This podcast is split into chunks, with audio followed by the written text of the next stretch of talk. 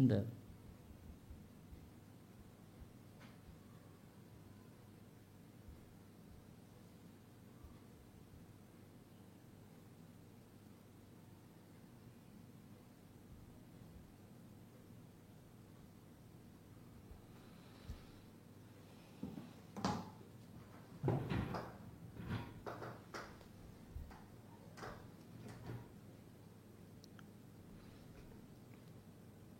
Alhamdulillah wa kafa wa salatu wa salamu ala rasulil mustafa wa ala alihi wa sahbihi wa man, wa man tabi'ahum bi ihsanin ila yaumidin amma ba'd. Kaum muslimin dan muslimah rahimani wa rahimakumullah kembali kita lanjutkan kajian dari kitab Sifatus uh, Az-Zawjah As-Salihah karya Syekh Amr Abdul Mun'im Salim. Hafizahullahu taala. Wa syafahu min kulli maradin wa, wa afatin. Kita masuk pada kriteria istri salihah yang kedua yaitu atau atuli zauji taat suami. Namun sebelumnya ada satu hal yang patut untuk kita perhatikan agar rumah tangga itu berjalan harmonis dan sesuai dengan harapan hendaknya masing-masing dari suami dan istri bisa memposisikan diri pada posisi yang tepat dan bersikap dengan sikap yang tepat.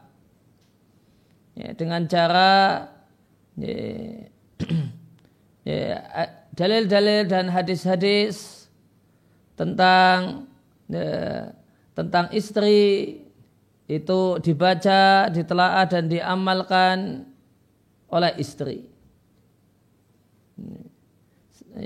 Jangan malah diambil oleh pihak suami, kemudian dipakai suami untuk seenaknya dan zalim sama istrinya. Misalnya ya, pembahasan tentang masalah ketaatan istri kepada suami itu semestinya porsi pokoknya ini jadi konsumsi istri, bukan jadi konsumsi suami.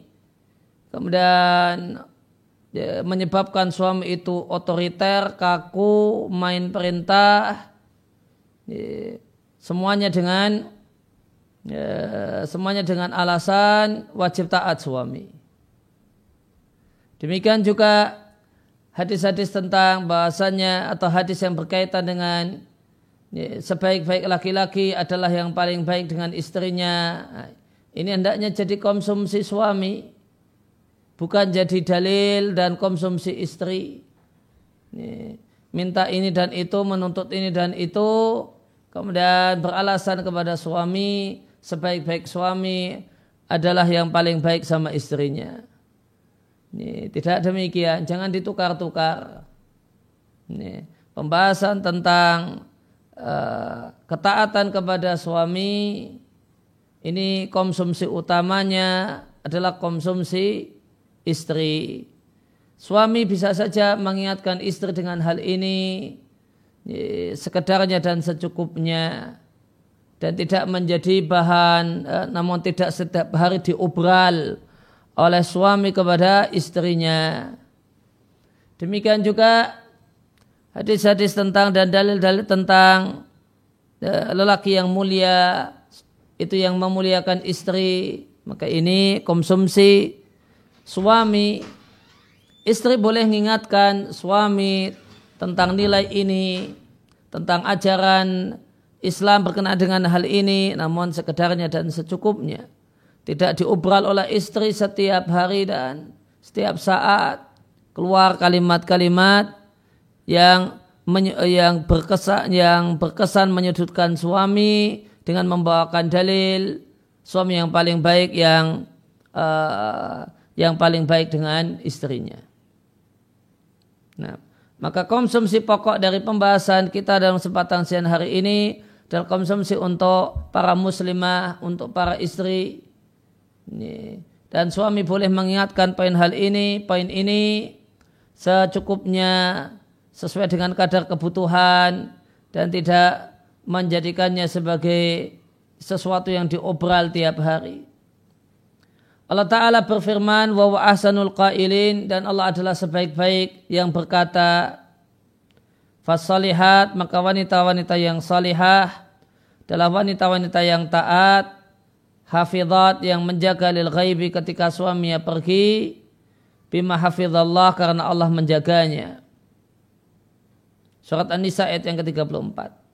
Maka Allah Subhanahu wa taala menjelaskan di antara sifat wanita yang salihah yang tercakup di bawahnya sifat-sifat yang lain dan kriteria-kriteria yang lain. Maka kriteria pertama sifat wanita solihah yang Allah katakan adalah wanita tersebut adalah wanita yang qanitatun. Wanita yang taat. Qanitatun diambil kata-kata kunut. Kunut di sini maknanya adalah taat kepada Allah dan kepada suami dan wajib diingat oleh setiap istri bahasanya taat pada suami itu bagian dari taat kepada Allah Sufyan Atsauri rahimahullah taala mengatakan qanitat wanita qanitat yakni muti'atun lillahi wa li aswajihinna. Wanita yang taat kepada Allah dan Rasulnya dan kepada suaminya. Dikeluarkan oleh Ibnu Jarir atau Bari rahimahullah ta'ala dengan sanad yang sahih. Maka wajib dipahami dan dicamkan diingat baik-baik oleh ya, calon istri dan para istri. Bahasanya taat kepada suami itu min ajalil qurbati ilallahi ta'ala.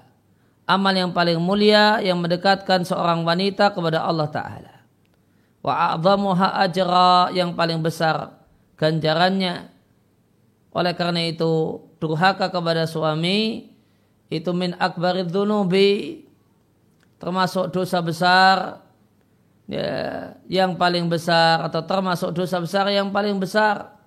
Indahu ta'ala menurut Allah ta'ala wa asyadduha adaban dan yang paling keras dampak adab dan siksaannya. Dan Nabi Shallallahu Alaihi Wasallam menyampaikan demikian besar hak suami yang wajib dipenuhi oleh istri. Wabayana dan Nabi jelaskan urgensi dan nilai penting taat pada suami dan wajibnya taat, wajibnya ketaatan istri kepada suami. Namun realita menunjukkan bahwasanya masalah ini taat kepada suami satu hal yang enteng dibicarakan, ringan diobrolkan, namun berat untuk dipraktekkan. Ada rasa malas. Ya, Eh, yang menghalangi. Oleh karena itu kiat penting supaya bisa menjadi istri yang taat kepada suami itu adalah mau memerangi rasa malas yang ada pada dirinya. Dan di antara bentuk rasa malas yang ada pada eh, pada diri seseorang, ya, adalah penyakit yang menimpa banyak orang di zaman ini. Ya, menyangkit banyak orang di, di zaman ini yang disebut dengan manusia-manusianya disebut dengan manusia-manusia rebahan ya, penyakitnya penyakit miger ya, kata orang atau mager ya, penyakit mager malas gerak. Ya.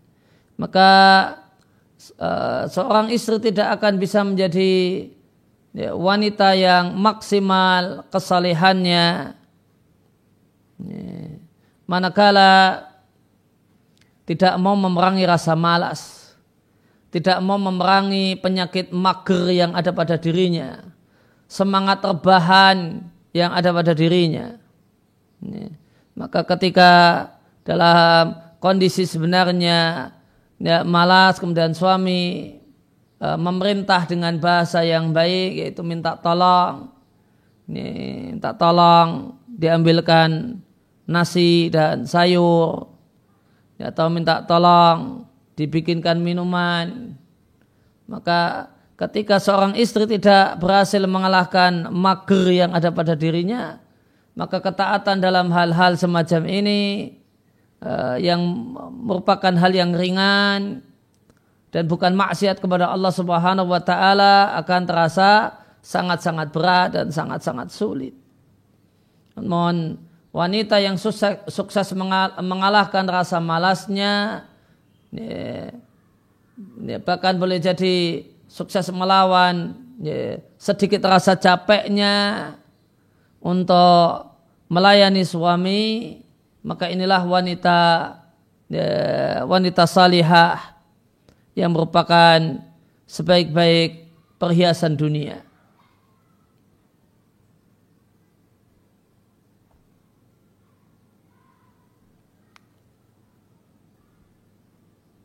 Dan Nabi Sallallahu kemudian dikutiplah sabda Nabi Sallallahu Alaihi Wasallam tentang besarnya hak suami yang wajib ditunaikan oleh istri. Dan wallahu taala a'lam. Bahasanya hak suami yang dimaksudkan dalam hadis ini adalah suami yang menjalankan tugas dan fungsinya sebagai suami. Ya, dengan memenuhi kewajiban-kewajiban suami memperlakukan istri dengan baik, memenuhi kebutuhan nafkah istri, memenuhi kebutuhan biologis istri, mendidik istri dan uh, dan seterusnya. Maka ya, suami yang melaksanakan tugas dan fungsinya dengan baik lah suami yang berhak untuk mendapatkan ya, komentar sebagaimana yang Nabi sampaikan dalam hadis ini. Nabi Shallallahu Alaihi Wasallam menyampaikan, lau salah hali basyarin seandainya boleh bagi manusia sujud hormat untuk manusia yang lain, niscaya akan aku perintahkan istri untuk bersujud hormat kepada suaminya min aidhami haqqihi alaiha karena demikian besar hak suami yang wajib ditunaikan oleh istri. Demi Allah zat yang nyawaku ada di tangannya, seandainya kana min qadamihi ada pada telapak kaki suami sampai ubun-ubun suami terdapat koreng. Niatan bajisu yang memancar yang memancarkan bil qaih nanah wasadid dan nanah. Kemudian seorang istri itu menghadapkan wajahnya ke arah koreng tersebut lantas membersihkan koreng tersebut dengan menjilatinya ma'adat haqqahu maka istri ini kata Nabi belumlah menunaikan secara sempurna dan utuh hak suami yang wajib ditunaikan oleh seorang istri. Nah, ini menunjukkan betapa besarnya hak suami ya, dan yang, yang wajib ditunaikan oleh seorang istri ya, dan seorang istri itu uh,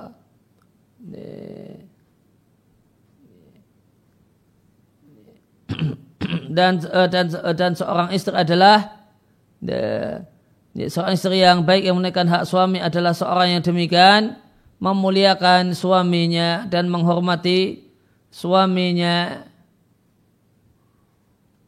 dan tentu uh, dan sebagaimana tadi saya sampaikan di awal suami yang berhak untuk mendapatkan hak semacam ini adalah suami yang melaksanakan tugasnya dengan baik. Meskipun suami itu sendiri sebenarnya selalu saja merasa belum baik, selalu saja merasa belum maksimal.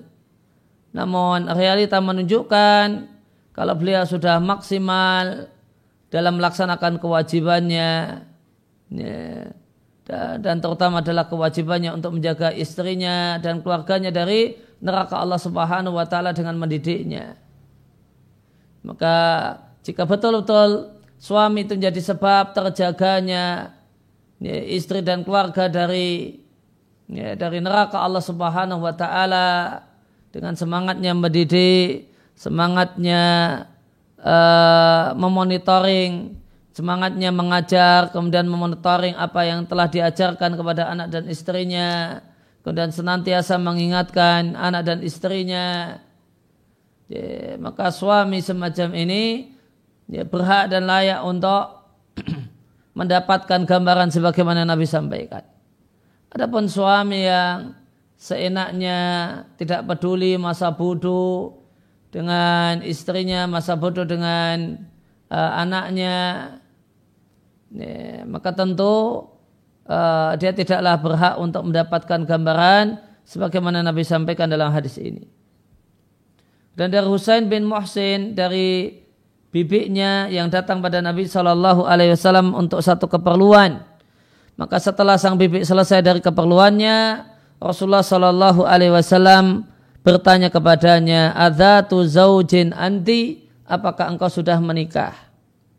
Maka ini menunjukkan bolehnya uh, bertanya kepada seseorang, sudah berkeluarga, sudah menikah, sudah punya istri atau sudah punya suami atau kalimat-kalimat yang lain. Pada dasarnya boleh bertanya semacam itu.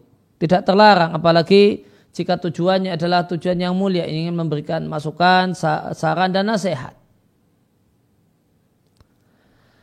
Maka bibik mengatakan, naam iya, saya sudah menikah. Kalau Nabi bertanya, kaifa antilahu, bagaimanakah sikap yang kau berikan kepada suamimu? Maka beliau ya, menyampaikan, ya, bagaimanakah uh, sikap beliau kepada suaminya. Dan ini adalah teladan wanita salihah. Ini adalah seorang sahabiah Ya. Dan inilah teladan wanita salihah dan istri salihah. Ya, maka beliau mengatakan ma'aluhu maka tidak kupedulikan ini, segala sesuatu demi melayani suami. Untuk melayani suami segala sesuatu tidak dipedulikan rasa malas tidak dipedulikan, kemudian sedikit rasa capek, rasa sakit tidak dipedulikan, sedikit rasa capek, rasa capek yang masih ditahan, yang masih bisa ditahan ya ditahan. Semuanya demi suami, illa ma'ajastu anhu kecuali hal-hal yang memang betul-betul aku tidak mampu melakukannya. Dan sikap istri ini sudah tepat. Semangat yang ada pada dirinya adalah semangat melayani suami, kecuali hal-hal yang memang di luar kemampuan eh, di, luar kemampuan istri. Karena istri itu wajib taat kepada suami selama permintaan suami itu sesuatu yang tidak di luar kemampuan dirinya. Kalau itu sesuatu yang di luar kemampuan dirinya, maka Allah Subhanahu wa taala tidaklah membebani seseorang sesuai kecuali sesuai dengan kemampuannya. Kemudian Nabi Shallallahu Alaihi Wasallam menyampaikan pada sang bibi supaya memegangi hal ini ya, dan supaya semangat untuk uh, berbakti kepada suami. Dengan Nabi katakan, ungduri aina anti minhu, perhatikanlah sikapmu di manakah sikapmu terhadap suamimu. Fa inna ma huwa jannatuki wa naruki. Karena sesungguhnya sikapmu kepada suami itu menentukan jalan surga ataukah jalan neraka bagimu. Dikeluarkan oleh Imam Ahmad dengan sanad yang sahih. Artinya berbakti dan melayani suami itu jalan surga sedangkan durhaka kepada suami ya, membangkang dengan suami ya, keras kasar dengan suami tidak punya hormat dan penghargaan terhadap suami, mencaci maki suami, ini adalah jalan atau hal yang lebih jelek dari hal itu adalah jalan neraka bagi adalah jalan menuju neraka bagi seorang wanita yang punya rasa takut kepada Allah Subhanahu wa taala dan nerakanya.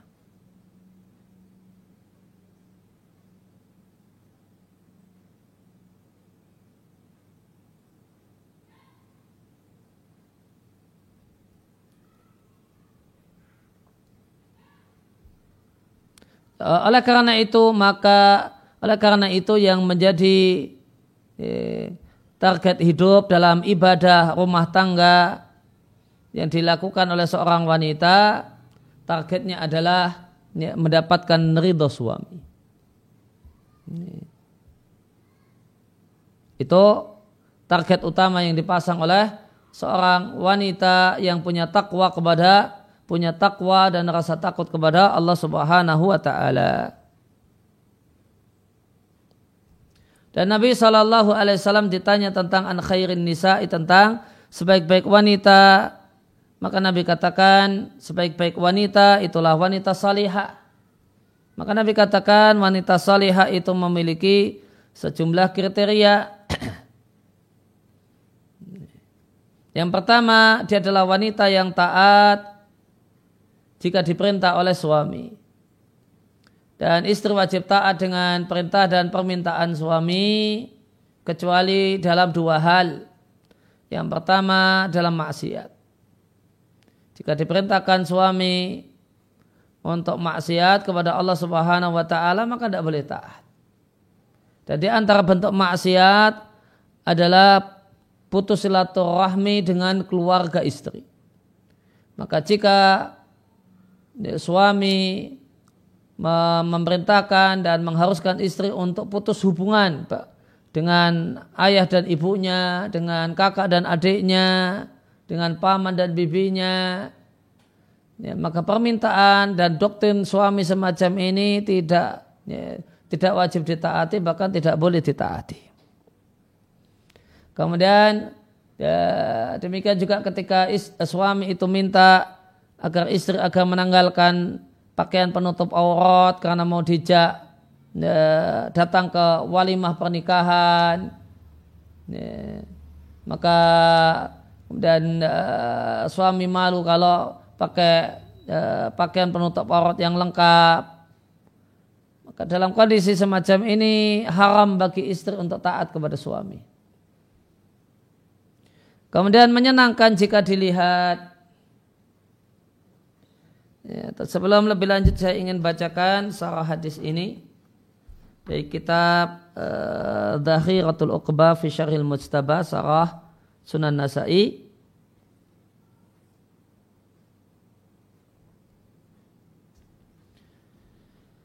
Ya, uh, alati tasuruhu yang menyenangkan tasuru yang menyenangkan suami.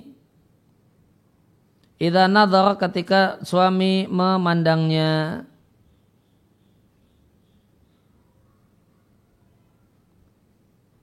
Dan menyenangkan jika dipandang. eh, itu karena tiga sebab. Inilah sebab-sebab yang menyebabkan seorang wanita bisa menjadi wanita yang menyenangkan jika dipandang. Yang pertama adalah lihusniha zahiran. Karena bagusnya si wanita secara lahiriah. karena bagusnya sisi lahiriahnya. Bagus dari sisi lahiriah di sini di antara maknanya tentu cantiknya. Kemudian di antara makna yang lain adalah dia suka berdandan dan merawat diri dan berdandan yang dan bentuk berdandan dan merawat diri yang paling pokok adalah mandi. Ini, maka seorang istri yang baik harus rajin mandi. Ini, jangan mandi tiga hari sekali. Sehingga baunya ndak sehingga baunya ndak karuan. Demikian juga ya uh, atau kemudian dan lebih sempurna jika berdandannya lebih dari sekedar mandi. Namun tidak lupa dengan parfumnya, dengan tidak lupa dengan ya, eh, bentuk-bentuk berdandan yang lain yang yang mubah dan dihalalkan oleh syariat. Demikian juga bagusnya atau indahnya istri dari sisi lahiriah karena senyum manisnya, karena ramahnya, Kemudian yang kedua lihusni akhlaqiha batina.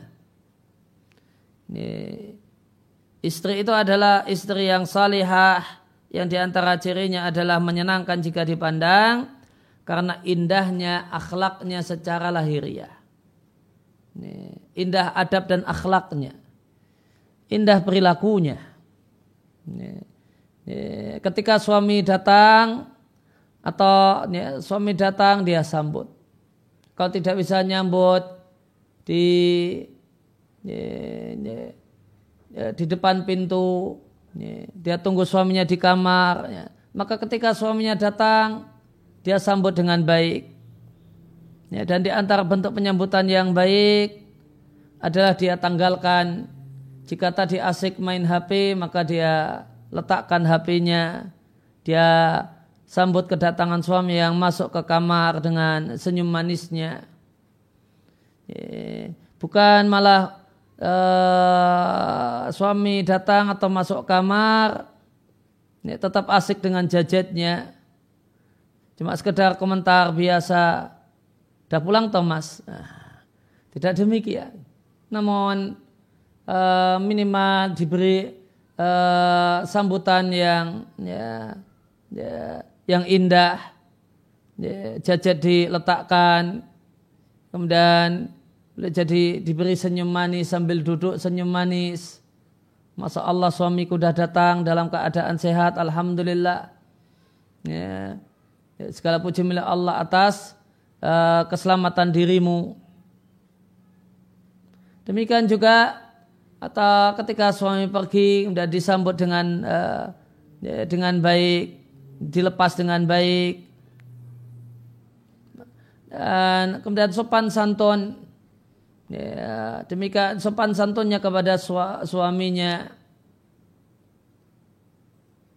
Ya, ya, lembut suaranya di depan suaminya ketika berbicara pada suaminya tidak bentak-bentak suaminya dan berkata dengan suara yang lebih keras daripada suaminya. Maka wanita semacam ini dan istri semacam inilah yang menyenangkan ketika dipandang. Ini faktor dan uh, faktor yang kedua. Kemudian yang ketiga, istri itu adalah istri yang menyenangkan dipandang oleh seorang suami, suami yang bertakwa, suami yang uh, seorang suami manakala wadawa mustighaliha bi taatillahi ta'ala wat taqwa. Ketika istri itu senantiasa sibuk dengan taat kepada Allah Ta'ala dan takwa maka istri itu terlihat rajin uh, uh, terlihat dan nampak perhatian dengan sholat lima waktu perhatian dengan ya, semangat untuk melakukan ibadah-ibadah sunnah boleh jadi baca Al-Quran boleh jadi sholat duha sholat rawatib maka sering kali uh, suaminya melihat keadaan istrinya dalam keadaan taat, sibuk berzikir pagi dan petang, ya. Ya. sibuk kemudian ter, terlihat mengisi kegiatannya dengan dengan doa ketika mau makan, tidak lupa berdoa setelah makan, tidak lupa berdoa, masuk kamar mandi, tidak lupa berdoa, keluar kamar mandi, tidak lupa berdoa, pakai pakaian, tidak lupa untuk berdoa. Keadaannya keadaan taat kepada Allah Azza wa Jalla. Maka seorang suami yang baik akan merasa bahagia, sejuk matanya. Melihat demikian keadaan istrinya dan dengan itu dia suami ini pun semakin termotivasi untuk semakin taat kepada Allah Subhanahu wa taala. Kemudian dia terlihat sibuk membaca bacaan-bacaan yang manfaat, ya, mendengarkan ya, rekaman-rekaman yang manfaat. Ya, ya. Maka sibuknya istri dengan hal semacam ini itu membahagiakan, bikin nyes hati seorang laki-laki yang baik, seorang suami yang baik, ya, menyebabkan nyamannya mata dan hati seorang laki-laki Kemudian uh, watahfadhuhu fi nafsiha wa malihi. Istri yang terbaik adalah yang menjaga suami berkenaan dengan diri istri dan harta suami. Yang dimaksud dengan menjaga diri istri yaitu ya, ya, tidak berzina, menjaga kehormatannya dalam makna ya, terutama dalam makna tidak berzina. Kemudian dan berkenaan dengan harta suami.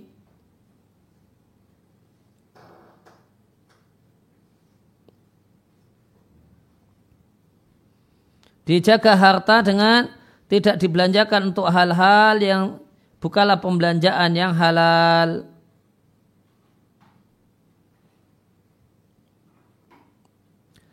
Sedangkan taat suami di uh, sarah hadis ini disampaikan ai bimala yakunu fi maksiatun ta'ala selama permintaan suami itu bukanlah satu bentuk maksiat kepada Allah Ta'ala. Dan ini uh, syarat pertama dan ada syarat yang kedua yang tadi kami sampaikan yaitu uh, selama permintaan tersebut adalah masih dalam batas kewajaran dan kemampuan istri. Kalau di luar batas kemampuan istri, istri tidak mampu, maka tidak mengapa baginya untuk tidak melaksanakannya dan sampaikan alasan dengan baik, dengan bahasa yang lembut, dengan bahasa yang tenang dan sampaikan mohon maaf saya tidak tidak mampu demikian. Ya, selanjutnya fal mar'atu yajibu 'alaiha maka istri wajib atas istri taat kepada suaminya dalam perkara yang halal dan boleh. Adapun jika suaminya memerintahkan istri untuk melakukan hal yang haram, semacam menyetubuh istri ketika istri dalam kondisi haid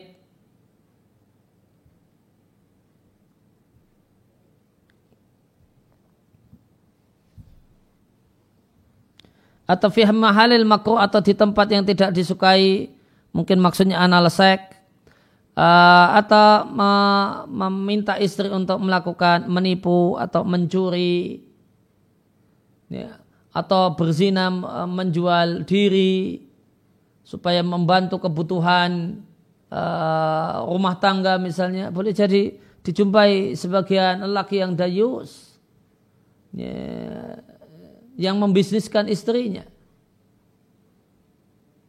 wal billahi.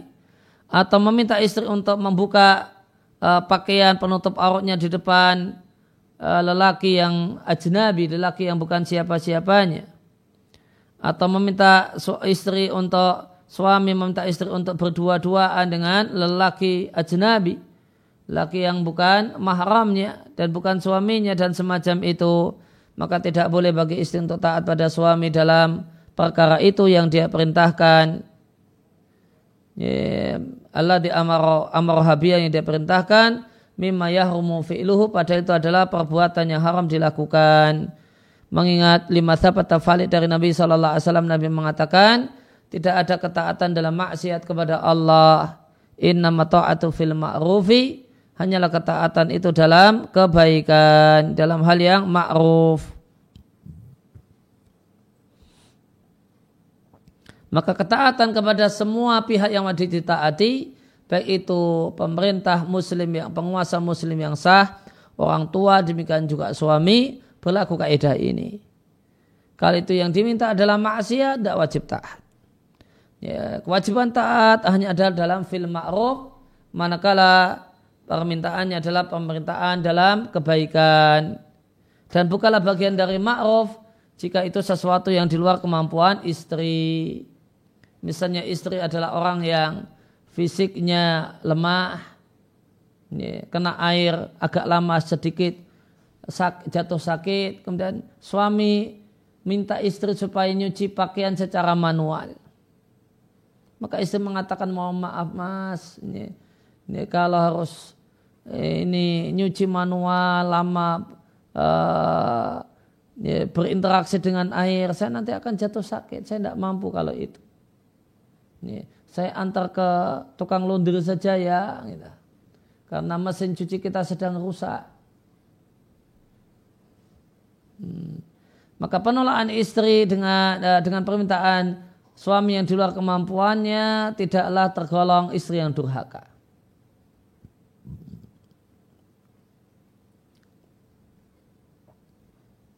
Karena ketaatan hanya dalam al-ma'ruf ya, dan sesuatu yang di luar kemampuan istri itu adalah sesuatu yang sudah yang tidak ma'ruf. Ma'ruf adalah manakala di antara unsur penting ma'ruf adalah manakala dalam batas kewajaran dan kemampuan. Kemudian semalita alam, kemudian tidaklah istri mengetahui dan menyadari juga bahasanya jika istri itu mendapatkan min zaujia dari suaminya min adan gangguan, tidaklah bersabar. Tidaklah tetap menasihati suami dalam ketaatan pada Allah. Namun eh, kondisi kekurangan suami tidak boleh dan jangan dijadikan alasan untuk melepas tangan ketaatan ya, jangan jangan uh, kepada suami abadan sama sekali kecuali dalam maksiat. Adapun jika istri melihat bahasanya dia akan rusak agamanya dengan bergaul dengan si laki-laki tersebut, maka boleh bagi istri dalam kondisi ini untuk minta talak, minta cerai dengan rincian yang nanti akan kami bawakan.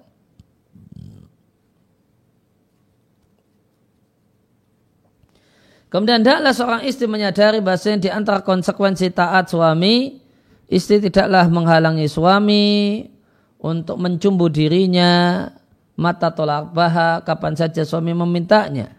Kecuali jika ada udur syar'i atau ada penyakit atau yang lain di antara udur syar'i adalah kecapean yang sangat. Ya, maka ketika istri itu dalam kondisi capek yang sangat, hendaknya suami tidak memaksakan tidak memaksa istri untuk melakukan demikian-demikian sebagaimana yang diminta oleh suami. Namun, hendaklah dia menjadi suami yang baik, yang terbaik dalam memberikan sikap pada istrinya dengan memijitnya dengan sehingga kembali segar dan bugar.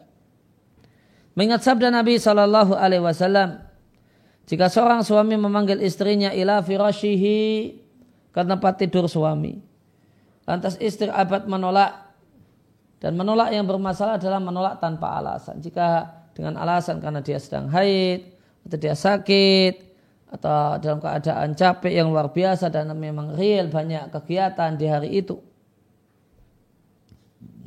Fabat akhirnya si laki-laki ini menjumpai waktu malam ya, Ghotban alaiha dengan sangat marah kepadanya kepada si istri maka sini dilanat oleh para malaikat sehingga pagi tiba.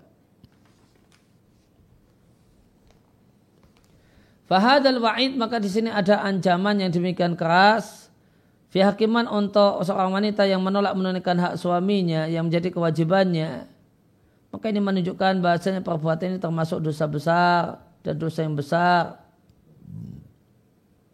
Karena laknat itu maknanya adalah doa supaya diusir dari kasih sayang Allah Subhanahu wa taala.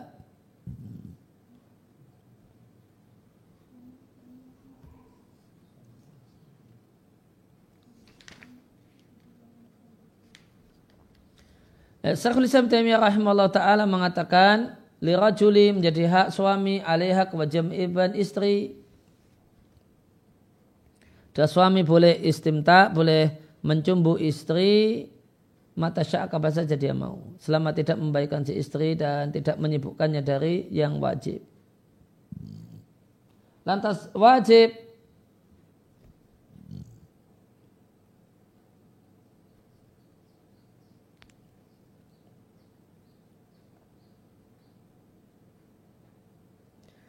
Fayajib demikian juga wajib alih atas suami antumakinahu mempersilahkan istri untuk menikmati dirinya kadalika seperti itu. Maka sebagaimana suami boleh mencumbu istri di kapan dia ingin maka istri pun ya, boleh me, ya, meminta kepada suami. Agar demikian dan demikian maka beliau katakan wajib atas suami untuk memberikan kesempatan kepada istri agar bisa demikian. Atau uh, wajib atas suami untuk mempersilahkan uh, dia mempersilahkan diri kepada istrinya kata dika seperti itu. Demikian dari macam fatwa uh, di jilid yang ke-28. Demikian materi kajian kita sempatan siang hari ini wasallallahu ala nabiyina Muhammadin wa ala alihi wasallam wa alhamdulillahi rabbil alamin.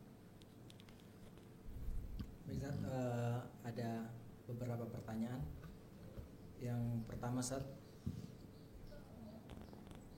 Bagaimana pendapat Ustaz terhadap sebagian ikhwan yang lebih mendahulukan kecantikan daripada agama dan akhlak calon istri dan dengan alasan nanti setelah jadi istri bisa kita didik.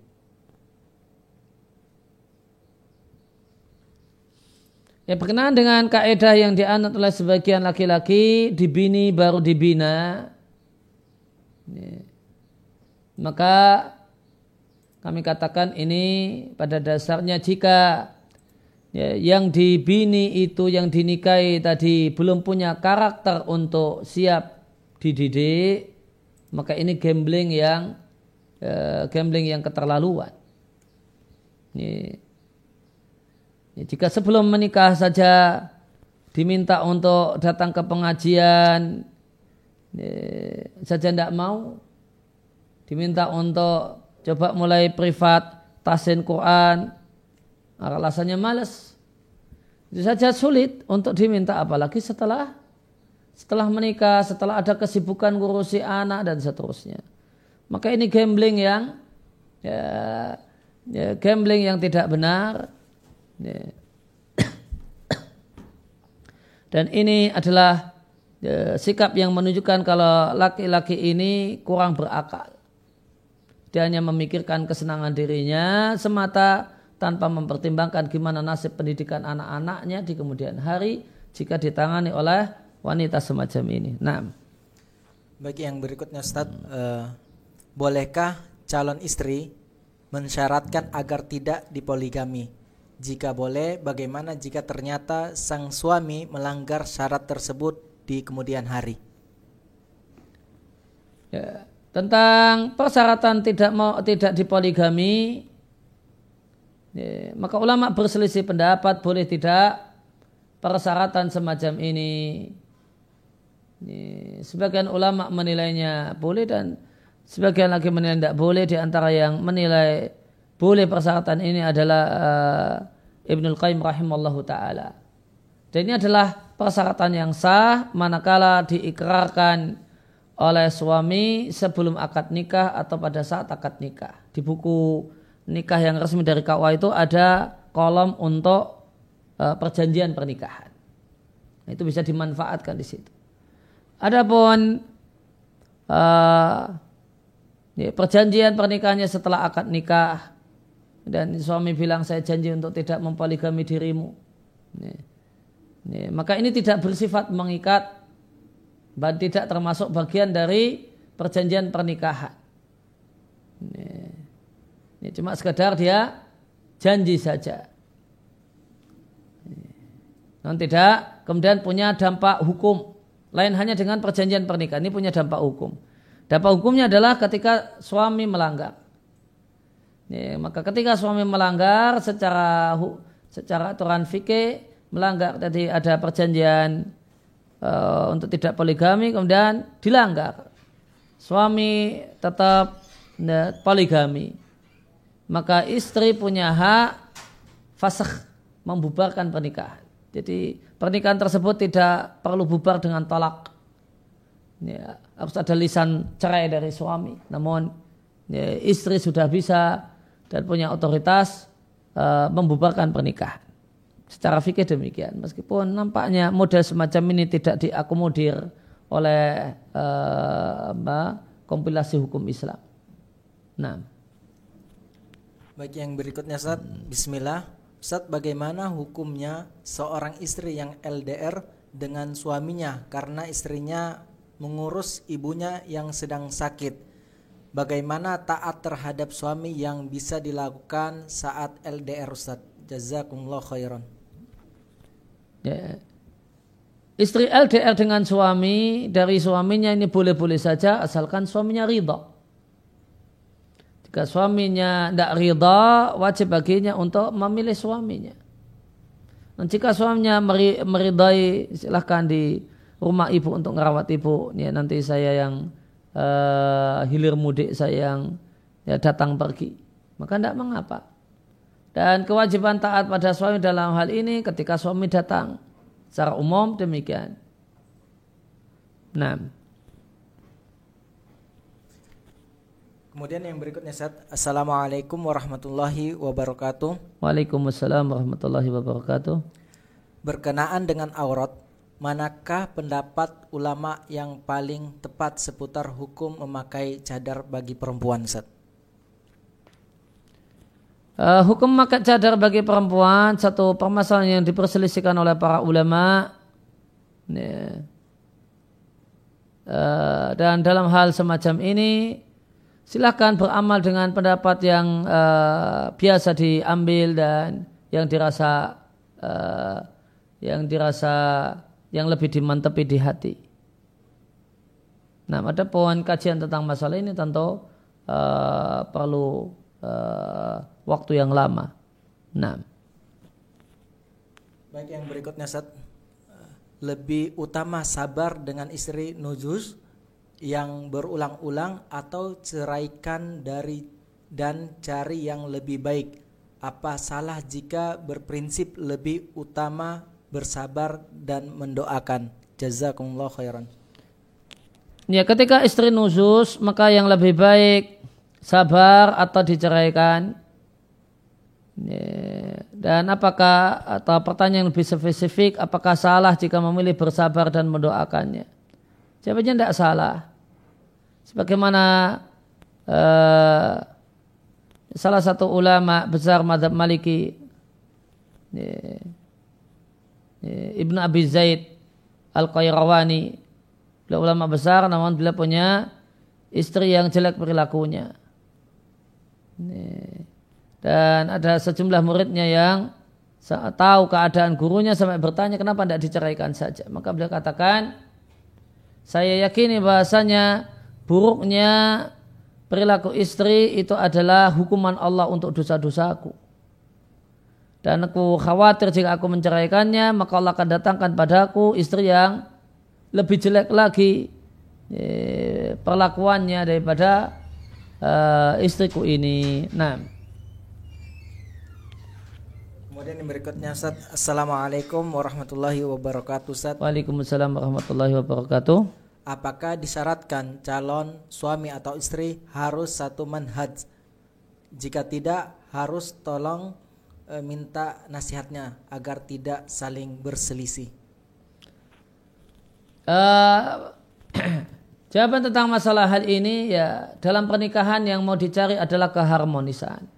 Maka hal-hal yang berpotensial untuk menjadi sebab tidak harmonisnya rumah tangga semestinya ditinggalkan dan dijauhi. Termasuk perselisihan ketika diskusi dan dialog dalam masalah masalah agama. Nah. Kemudian yang berikutnya Sat, Afan Sat, jika suami mengajak istri dalam perbuatan bid'ah, apakah istri harus taat? Bagaimana cara menolaknya kalau tidak? Ketika istri diajak uh, diajak suami untuk melakukan hal yang bid'ah, maka hukum maka jawaban asal dalam masalahnya tidak boleh taat. Ya. Sampaikan baik-baik, saya punya prinsip agama tidak boleh semacam ini. Tolong jangan paksa saya. Itu. Tapi untuk uh, detailnya perlu dicek yang diminta itu suami itu apa dan apakah anggapan penanya kalau itu bid'ah itu tepat ataukah tidak. Jangan-jangan ternyata tidak. Dan perlu kita bedakan antara hal yang bisa kita katakan disepakati bid'ahnya atau hal yang diperselisihkan bid'ahnya. Kalau yang diminta oleh uh, diminta oleh istri adalah uh, diminta oleh suami adalah satu perkara yang diperselisihkan bid'ahnya. Diperselisihkan bid'ahnya sebagian ulama menilai bid'ah, sebagian lagi menilainya adalah sunnah. Dan uh, melakukannya adalah satu hal yang membuat kenyamanan suami dan tidak memenuhi permintaan suami ini bikin suami tidak nyaman. Maka dalam masalah yang diperselisihkan semacam ini, kami sarankan istri untuk mengikuti permintaan suaminya. Nah, baik Ustaz yang terakhir, pertanyaan terakhir. Assalamualaikum Ustaz. Waalaikumsalam warahmatullahi Apakah istri boleh menuntut suami agar berbuat adil? Terkadang suami tidak adil di pada malam dan harinya. Uh, untuk keluarga poligami Kemudian ada pembagian malam yang tidak adil. Bolehkah hal ini? Ya tentu tidak boleh. Suami wajib adil dalam masalah ini. Kecuali ada pihak-pihak yang merelakan dan merelakannya betul-betul merelakannya dan bukan karena terpaksa rela. Ya, maka dalam kondisi pembagian giliran malam itu tidak adil, yang, di, yang dilakukan oleh suami tidak adil, maka istri yang merasa bahasanya dirinya ya, mendapatkan hak, kurang dari haknya bisa mengingatkan suami tentu dengan cara yang baik dengan kalimat-kalimat menghargai dan menghormati suami. Nah, demikian kajian kita kesempatan siang hari ini. Wasallallahu ala nabiyina Muhammadin wa ala alihi washabihi wasallam wa rada'ana alhamdulillahi rabbil alamin. Subhanaka allahumma wa bihamdika asyhadu an la ilaha illa anta astaghfiruka wa atubu ilaik